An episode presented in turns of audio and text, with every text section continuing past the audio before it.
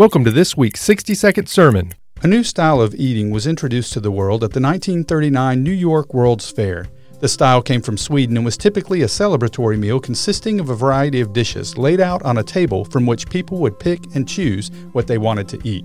In the Swedish language, the name of this meal consists of the combination of two words which literally translate to sandwich table.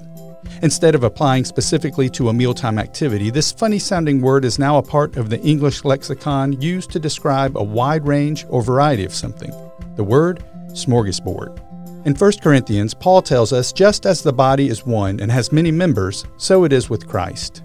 The church, or the body of Christ, is made up of a smorgasbord of different personalities, backgrounds, and gifts. God's intention is not for these differences to drive us apart, but to bring us closer together as we hold up and encourage each other. God's love is made manifest when differences and diversity are used not to isolate and separate, but to unite and serve. We hope you've enjoyed this week's 60 second sermon